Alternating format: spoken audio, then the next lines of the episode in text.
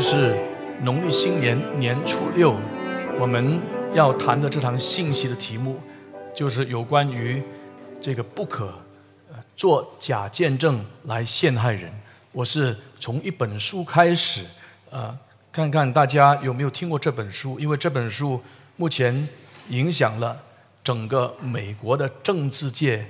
因为这本书的缘故，其中一个很关键的原因就是这本书的缘故呢，就是影响了啊特朗普政府对这个中国的啊这个政策啊，他政策上的改变跟这本书是有关系的啊。这本书的名字是叫的《百年长跑：中国称霸全球的秘密战略》啊。这本书叫《百年长跑》。中国称霸全球的秘密战略啊，它的作者是谁呢？它的作者是 Michael Pillsbury。Michael Pillsbury 啊，中文把它翻成就是白邦瑞。这个人是谁？他是美国非常著名的中国问题专家啊，在他写这本书以前。他是属于通常啊，中国人称他是叫做什么呢？拥抱熊猫派？什么叫做拥抱熊猫派呢？就是赞成通过一种温和的方式，通过就是跟中国政府啊接触的方式，改变中国啊的整个这样的一个一个派系啊，不是用这个武力啊。不是用其他的这个这个方法，乃是用温和的，比方说透过啊，就是大量让中国啊这个经济冯婆的发展，以及到最后的时候啊，希望能够改变整个中国内部的它的政治的这个架构啊，改变整个政治的格局啊，这样的一个派系啊，称他是拥抱熊猫派啊，但是呢。这个人到了二零一五年的时候，他完全彻底改变，因为他之前越来越发现，他这种的想法、这样的信念，对中国是一个很大的一个误判啊。那这个人他在二零一五年的时候，完全就是反过来啊，就是站在一个与中国政府常常。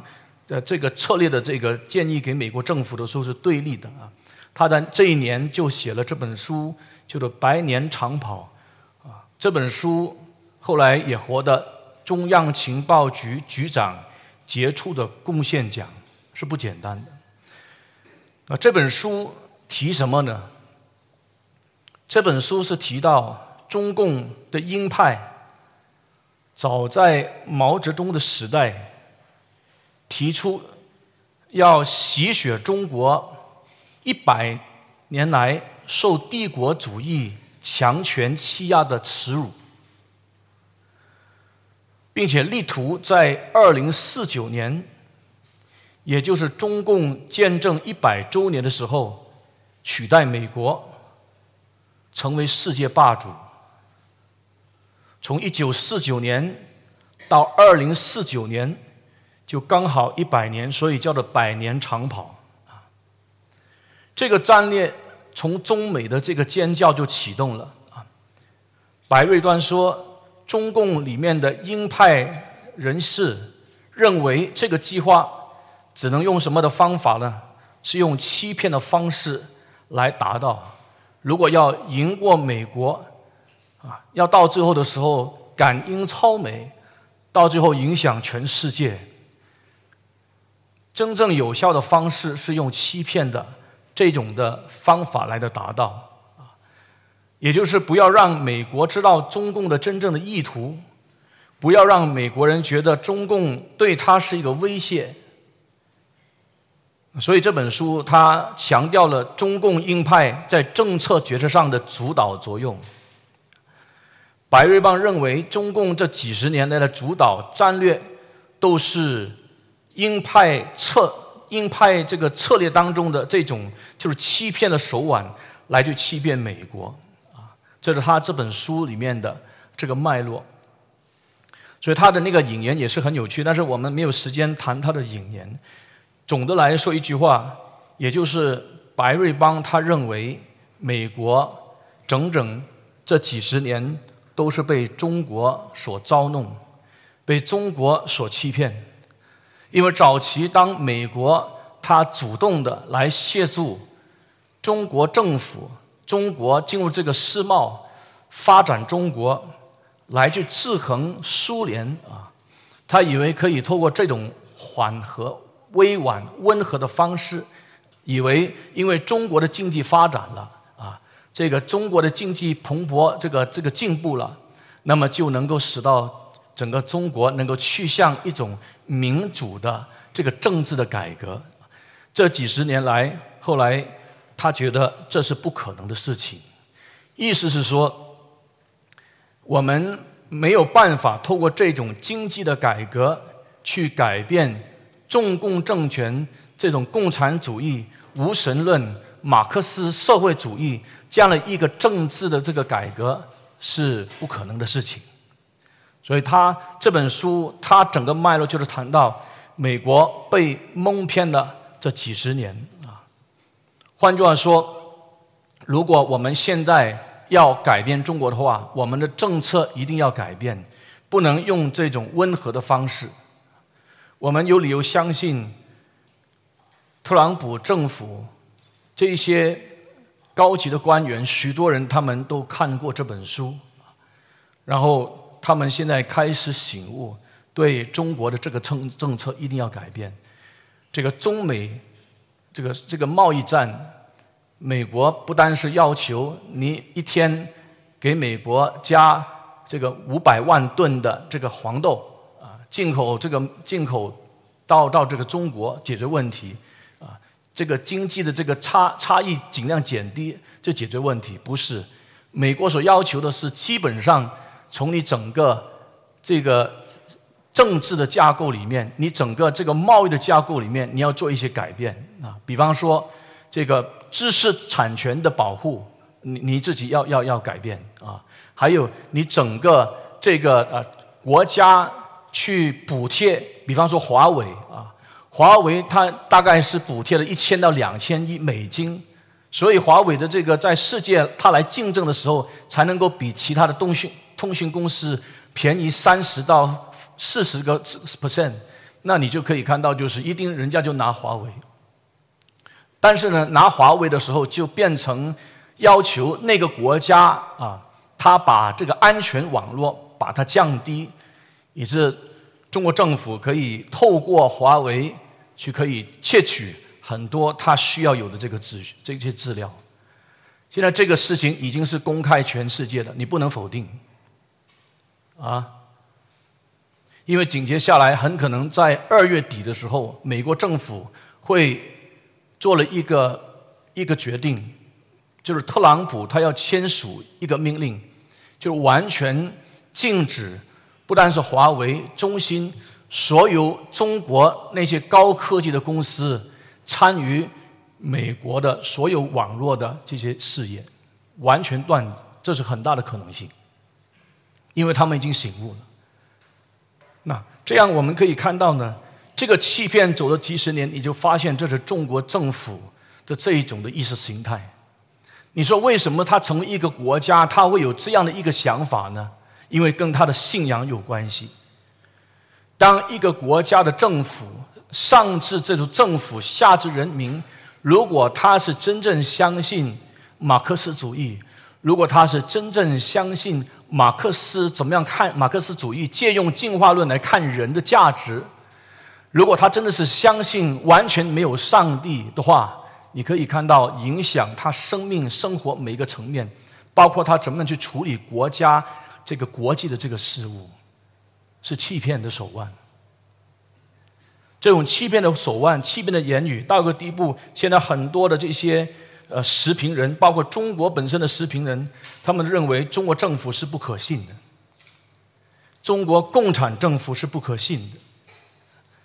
这让我们想起，在十条诫命里面，就是今天我们要讨论的这条诫命，就是不可作假见证陷害人。这条诫命里面它就是谈到言语的神圣性。我们作为上帝形象的人，我们说话是像上帝的，说话是上帝形象的表现之一。一个人之所以是人，因为他能说话。为什么？因为上帝不但存在，上帝也是说话的上帝。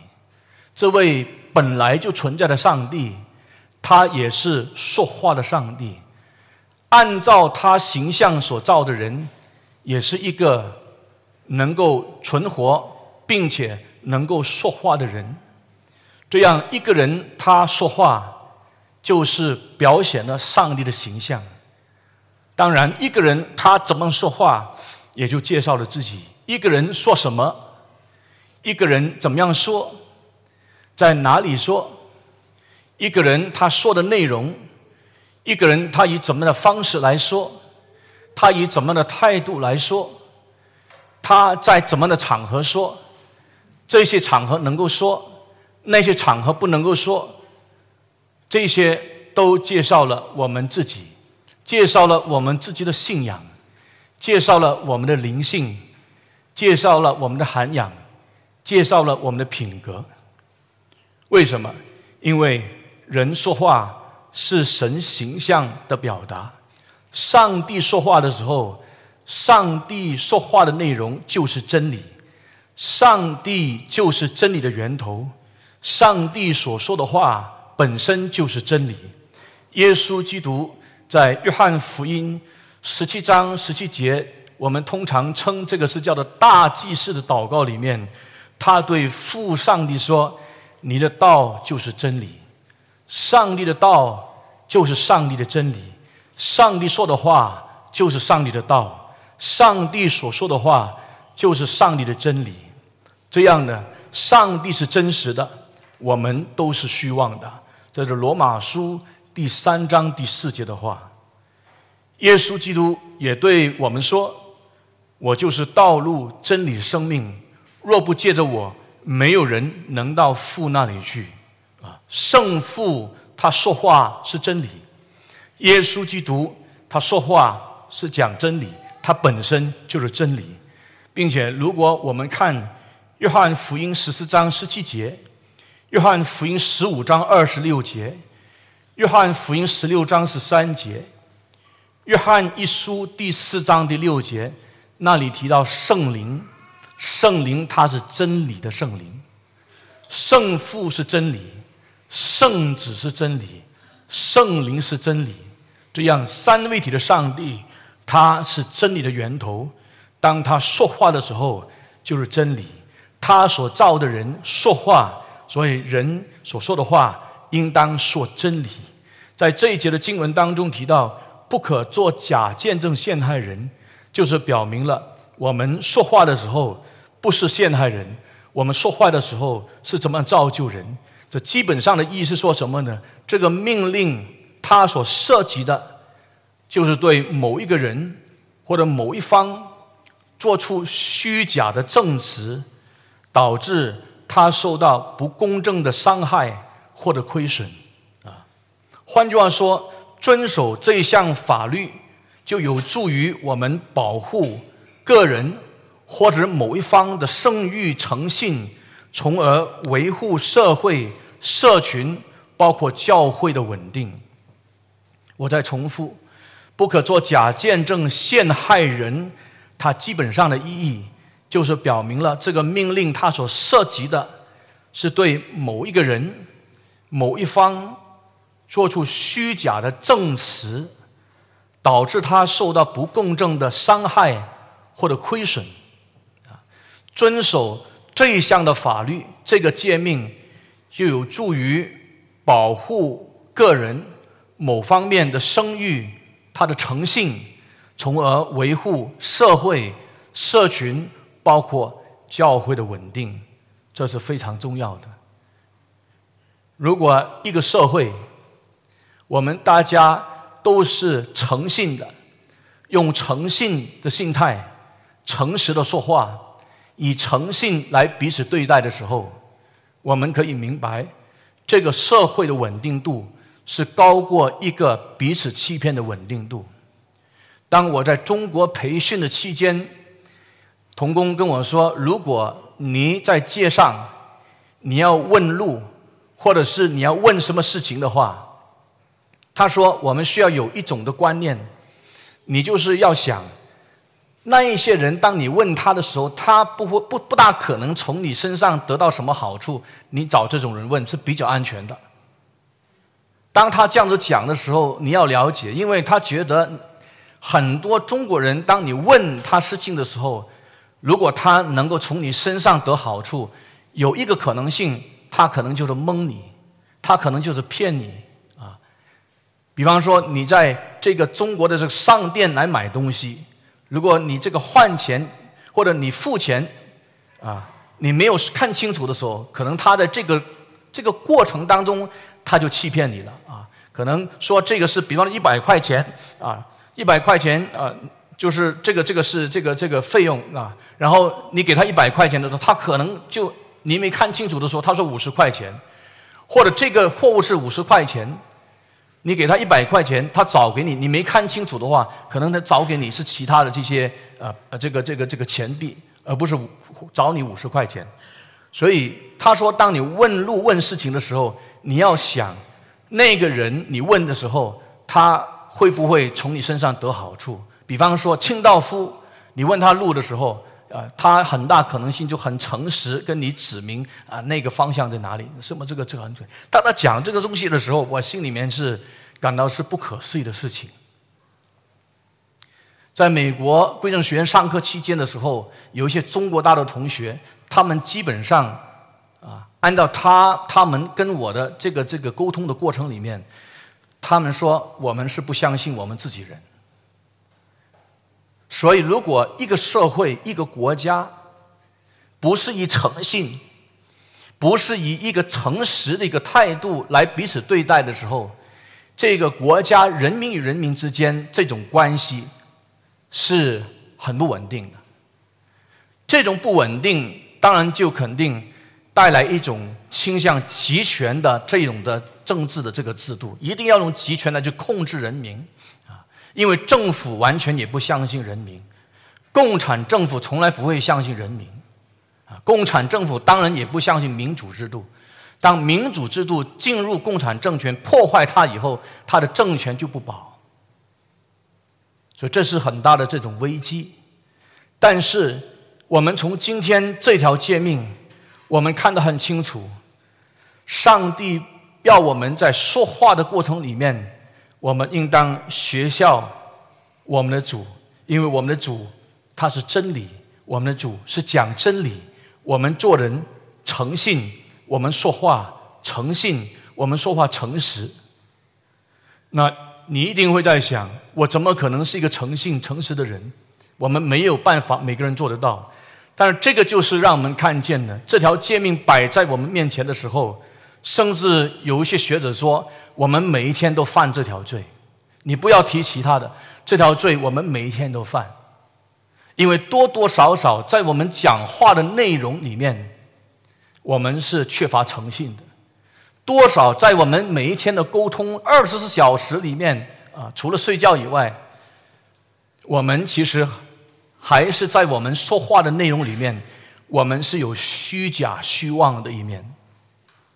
所以我们是常常犯这条诫诫命，包括我自己在内，没有一个人在诫命的面前说我是完全诚信的，完全诚信只有一位，就是我们的主耶稣基督。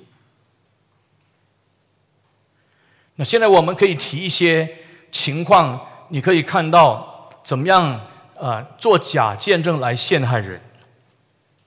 比方说，现在中国政府控告王一牧师，记着他的师母。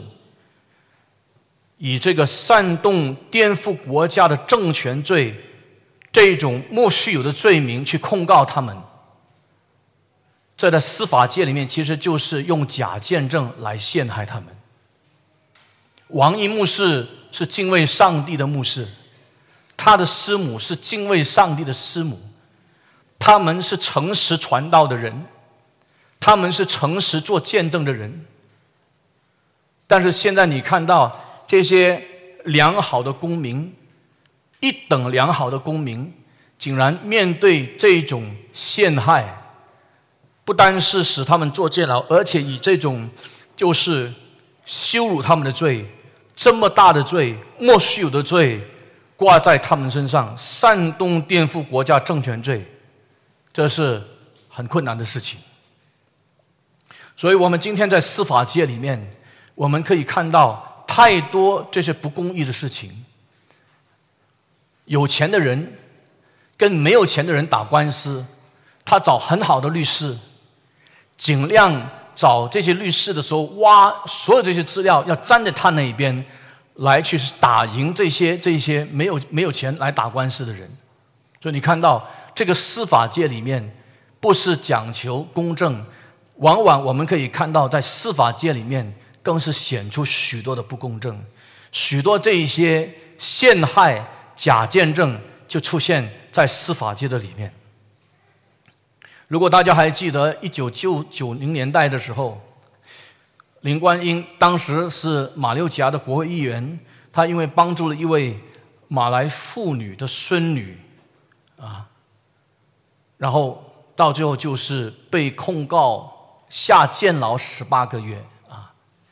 这个女生当时是十五岁，她的婆婆说，她的孙女跟她讲，她被马六甲前任的首席部长强奸啊。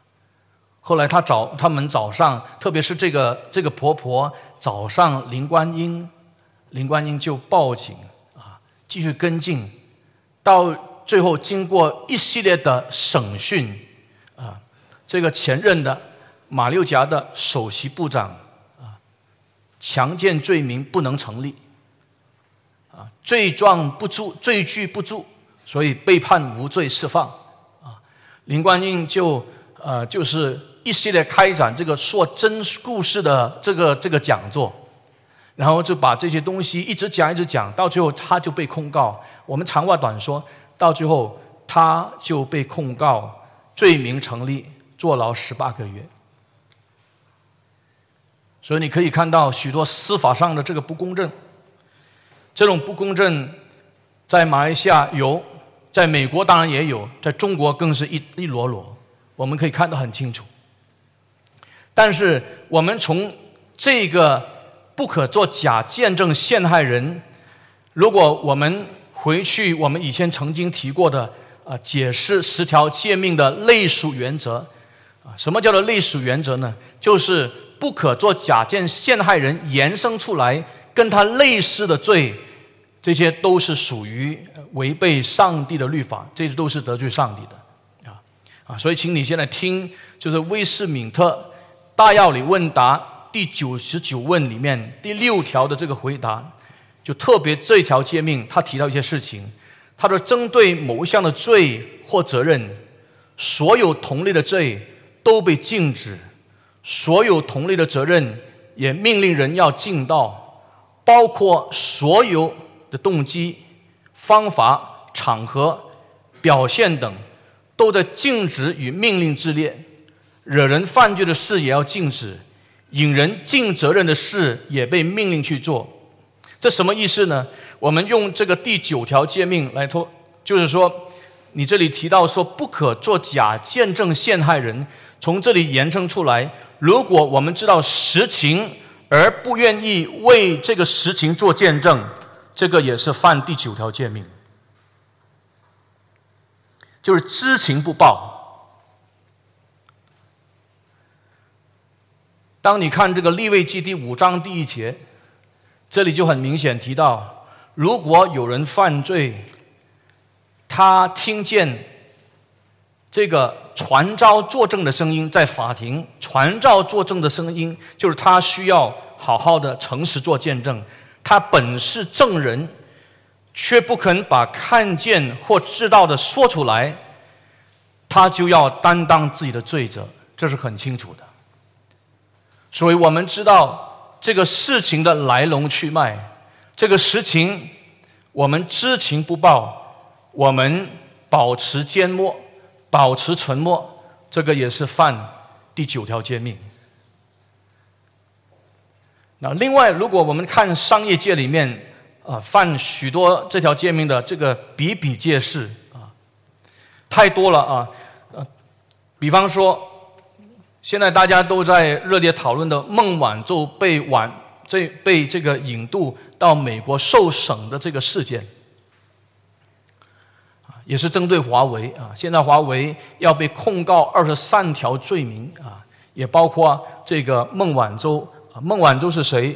啊，孟晚舟就是华为公司的副董事长，也是兼首席财务官啊。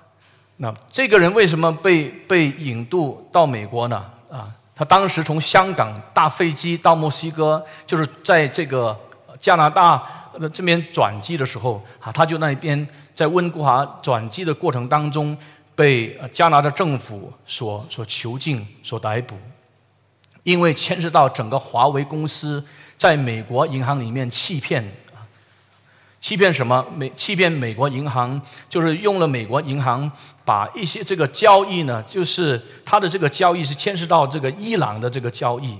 我们知道，呃，美国政府已经定了，就是就是如果要跟中国华为来做生意的时候。不可以跟伊朗有商务上的商业上的这个来往。结果他们发现了，华为公司是跟这个伊朗、伊朗的这些的公司是有商业上的来往。什么商业来来往呢？就是特别有关于这个军事方面的、这个通信方面这些的业务这个来往。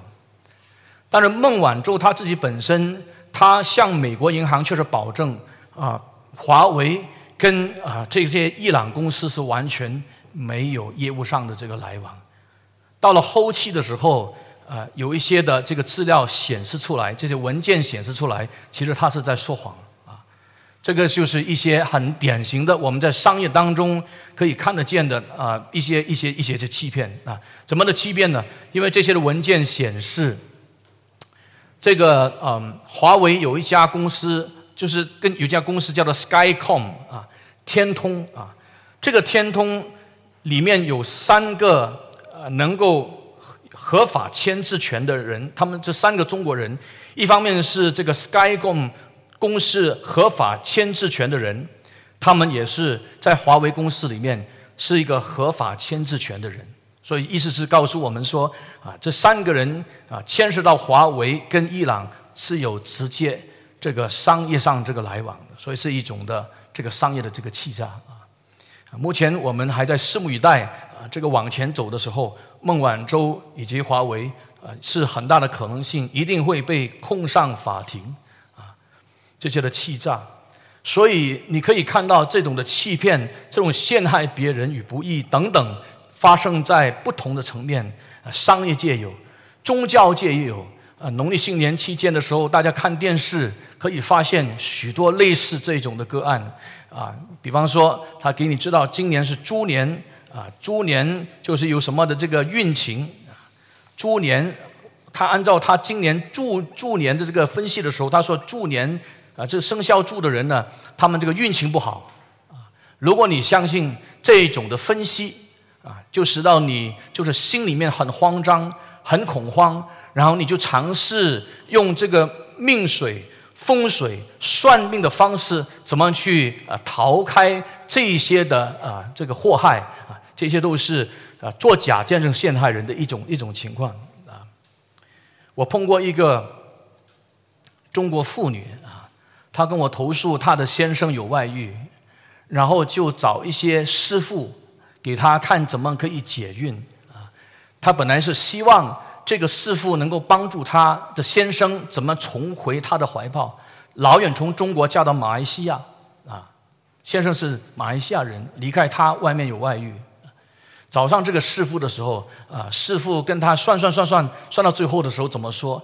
他说：“因为这是你前世欠了你先生的啊，因为你前世欠你先生的，今世你就还债了。怎么还债？就是他现在外面有外遇。”结果怎么样呢？结果你就是要逆来顺受，你要承受你的先生在外面有外遇，这个是一个很、很、很不正确、违背真理的一种的解说，这种的解说是使这个妇女陷入很多的忧虑、很多的恐慌啊，也是一种逆来顺受这种的情况。所以，这是我们看见在宗教界里面，就是不可做假见证陷害人的一个典型的例子。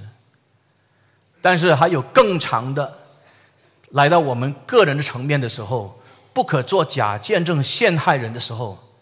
就是往往我们在说话的过程当中，我们道听途说，我们就在教会里面，我们对人做出不真实的指控，然后就散播谣言，使到对方的这个名誉受亏损，造成不必要、不公正、不合理这种的伤害，这个是常常发生在教会的里面。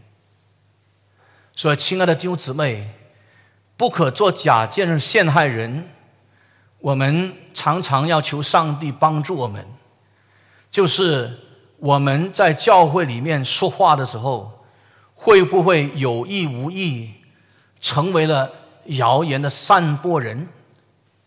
我们会不会道听途说，是离开真理的原则、圣经的原则，对某一些人？做出不真实的指控，以致到最后这个一传十，十传百的时候，给对方造成这个名誉的亏损，造成对方的伤害。当我们说伤害的时候，每一方都可能有伤害，但是伤害你还是要回到真理来看。箴言第二十二章第一节这里说的很清楚，他说：“美名胜过大财。”恩宠强如金银，啊，这个美名是很重要的。每一个圣徒，我们的名誉是很重要的。如果我们随意在教会里面散播这些不是很真实，可能是一半是真理，可能又混杂的不是真理的，我们传开以后呢，就可以形成很大这个伤害。那么，这个伤害一产生以后呢，就使人对某一个人、某一些人产生不必要的这个偏见。当我们对人产生不必要的偏见的时候，老实说，的确的，这就影响了我们双方的这个关系啊。其实讲闲话是很严重的罪，因为这个舌头。它能够去赞美上帝，这个舌头在雅各书里说也可以点燃地狱的火。这个舌头是上帝赐给我们的，所以这个舌头怎么样说话，应该说什么，在怎么的场合说话，这是需要求上帝给我们的智慧啊。箴言有另外一章十八章第八节，他说传舌的人。言语如同美舌，深入人的心腹。闲话闲语，如果你这样听这里的这节真言来描写的时候，它是美味无穷。我们华人都很喜欢美食啊，我们就说不是。今天我们已经不再说是呃要吃，要要要哪里有的吃。我们今天说要吃什么啊？我们很喜欢吃啊，美味无穷。这里谈到传舌人的言语，如同美食，深入人的心腹。啊，闲言闲语，它的味道很好，但是它是味道很好的毒药。这个就是这个石石板上的圣言啊，里面所引用的一句话啊：闲言闲语是美味的毒药，给你吃这个毒药，但是它是美味无穷啊。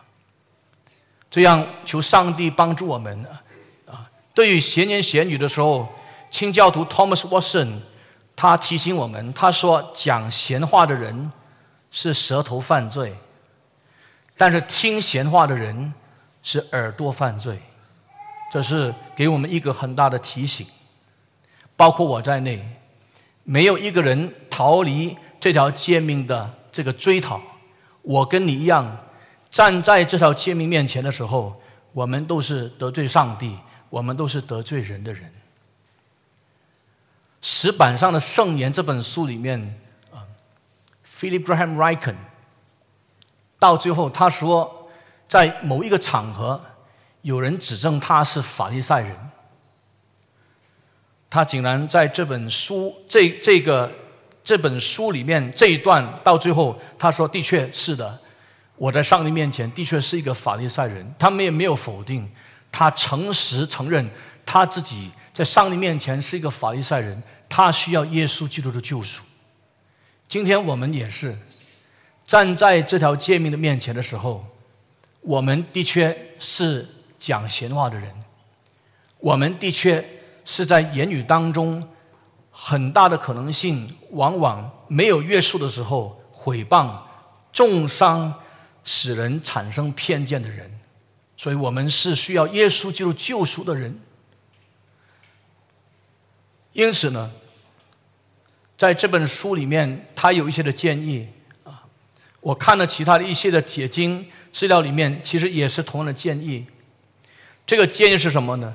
当一些事情发生的时候，我们的确需要直接与当事人谈。不是在背后道听途说，或者是只是听某一方说，啊，这个是一个我们需要常常啊，就是促使我们去处理这些闲言闲语很关键这样一个建议。然后第二点就是用爱心说诚实话，这一点很困难，包括我在内，这需要是一个很大的挑战。Philip Graham Ryken 在石板上的圣言，他谈到这边的时候，他说：“当我们谈到用爱心说诚实话，他叫我们特别要留意爱心。”他说：“很遗憾的，我们是常常忽略爱心。”啊，这里的解读就是我们常常比较上，把自己看成是站在正义的一方，来去说诚实话。他说：“一些基督徒更愿意坦白的说，他的这种坦白，他这种诚实，往往是直接而冷酷的。所以听的人呢，你可以听到的不是爱心说诚实话，听的人听见什么呢？听见他生气的说话，听见他内心的深处有苦毒的说话，听见他有愤恨的说话。”他的态度、他的语气、他的语言的本身，完全跟爱心是挂不上边。这就是我们往往要面对的。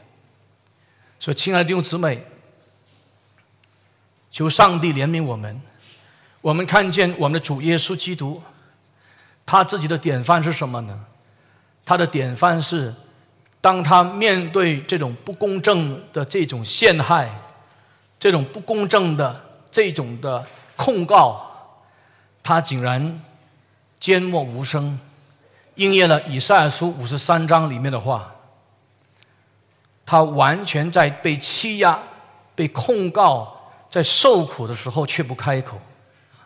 他像羔羊被牵到宰杀之地，又像羊在剪羊毛的人手下无声，他也是这样不开口。因受欺压和审判，他被夺去；至于他同事的人，谁想他受鞭打，从活人之地被剪除，是因我百姓的罪过呢？我们都如羊走迷，个人偏行己路，耶和华却把我们众人的罪孽都归在他身上。这是我们的救主耶稣基督。所以我在想，我们在面对这种。不公正的这种见证，或者是我们做一种不公正的这种见证的时候，我们都需要回到我们的主耶稣基督的这个典范去看，我们的主是怎么样来回应。我们的主他永远不讲虚妄的话，我们的主所讲的是真理。而且当我们的主面对欺压、面对不公正的审判，他竟然是默然无声。这是我们从我们的主看见的事实，所以当我们看见有人在传播闲言闲语的时候，我巴不得我们可以想起我们主的典范。我巴不得我们可以跟那个弟兄、那个姐妹说：我们好好为某个人祷告，我们好好为某一些人祷告。我们求上帝恩待，愿闲言闲语在这个教会也好，在其他主的教也好，是断开，不然我们会很容易被魔鬼留地步。当被魔鬼留地步的时候，我们会相咬相吞，相咬相吞。加太书第五、第四章里面所提到，到最后我们到最后就灭亡，这是很可怕的一个事情。所以，亲爱的弟兄姊妹，我们今天听完这堂信息，我们求主帮助我们，帮助我们靠着主的恩典，帮助我们靠着主的真理，能够说诚实话。求主恩待我们，不说闲话。求主真的帮助我们用爱心说诚实话。如果不是，我们宁可不说。如果不是出于爱心的话，我们在祷告里面纪念，愿主他恩待我们。我们站起来祷告，我们用一段时间安静在主的面前。我们需要求主赦免我们的罪，因为我们的确曾经闲言闲语。我们曾经道听途说，我们曾经就是毁谤，我们曾经重伤人，我们曾经用一些不真实的话去评论人，去论断人，这些陷人与不义，我们做假见证陷害人，所以求主赦免我们的罪，求主帮助我们在往后弟兄姊妹彼此交往的过程当中。以诚心相待，以爱心说诚实话来相待。愿主他恩待我们，愿主帮助我们在新的一年里面，在诚心说话，在用爱心说诚实话的事情上，我们是大有成长，保守圣灵所赐合为的心，来去见证他的名，荣耀他的名。我们一起开声祷告，为自己的祷告。也为整体教会的弟兄姊妹祷告，大家一起开声祷告。我们的救主耶稣基督在你面前，你仆人把自己首先交托，求主赦免你仆人的罪，因为你仆人曾经说闲话，你仆人曾经中上讲过中上的话、毁谤的话，这些在你面前，你仆人都承认，也知道我们每一个人在你面前，在任何一条诫命面前，我们都是有罪的。我们都是亏欠你的荣耀，我们也亏欠人，所以我们求你赦免我们的罪，求你赦免仆人的罪。你仆人在你面前向主祷告，把自己的生命全然交托在新的一年的里面。愿主你的恩、你的爱在你仆人的身上，在你的知识上大有成长，跟你的关系大有成长，在诚心说话。在这种用爱心说诚实话的真理原则当中，主啊，你仆人大有成长，也求上帝施恩给众弟兄姊妹，这些愿意敬畏主的名，用爱心说诚实话、诚信彼此对待的弟兄姊妹，都愿主大大的施恩和赐福。愿主你垂听我们在你面前的祷告，奉耶稣基督得胜的名祈求，阿门。我们一起祷告。我们的天上的父，你是诚信的主。我们人虽然虚妄，但是你永远是信实不是谎的上帝。你是真理的本身，你是真实的主。今天我们众人在你面前，我们听见你的话，愿你的话深藏在我们心里面，愿你的话常常使我们生命更新，愿你的话常常引导我们。能够分辨何为你善良、纯全、可喜的旨意。愿你的话指引我们做决定，愿你的话指引我们人生当中充满智慧的判断和这个决决定。求你与我们同在，愿主赦免我们的罪，因为我们在这条诫命的面前，我们承认我们得罪你，我们承认我们亏欠人，我们承认我们亏欠你的荣耀。我们承认我们伤害了别人，求主耶稣基督，你赦免我们的罪，洗净我们这方面的不义。愿主帮助我们在今年的里面，在诚心说话，在爱心说诚实话的真理上，我们大有长进。但愿主，你帮助我们弟兄姊妹彼此交接团契的过程里面，我们是谦和，我们是忍耐，我们是有宽容，我们有忍耐，用爱心来彼此的宽容，用和平的言语彼此联络，保守圣灵所赐合而为一的心。求主，你垂听我们的祷告。愿我们在你面前都学习，愿意做安静人。我们在主面前听凭主怒，因为我们知道主啊，你是审判我们的主，你是向我们追讨责任的主。站静在你面前，我们都是不易的。愿主耶稣基督，你的恩、你的怜悯在我们身上，因为我们需要你的怜悯，我们是可怜的人。求你垂听我们的祷告，施恩赐福。愿意听主的话的人，愿主是加倍的恩在我们的身上。我们需要你的恩来彼此的团契。感谢上帝，你垂听我们的祷告，奉耶稣基督得胜的名气求，阿门。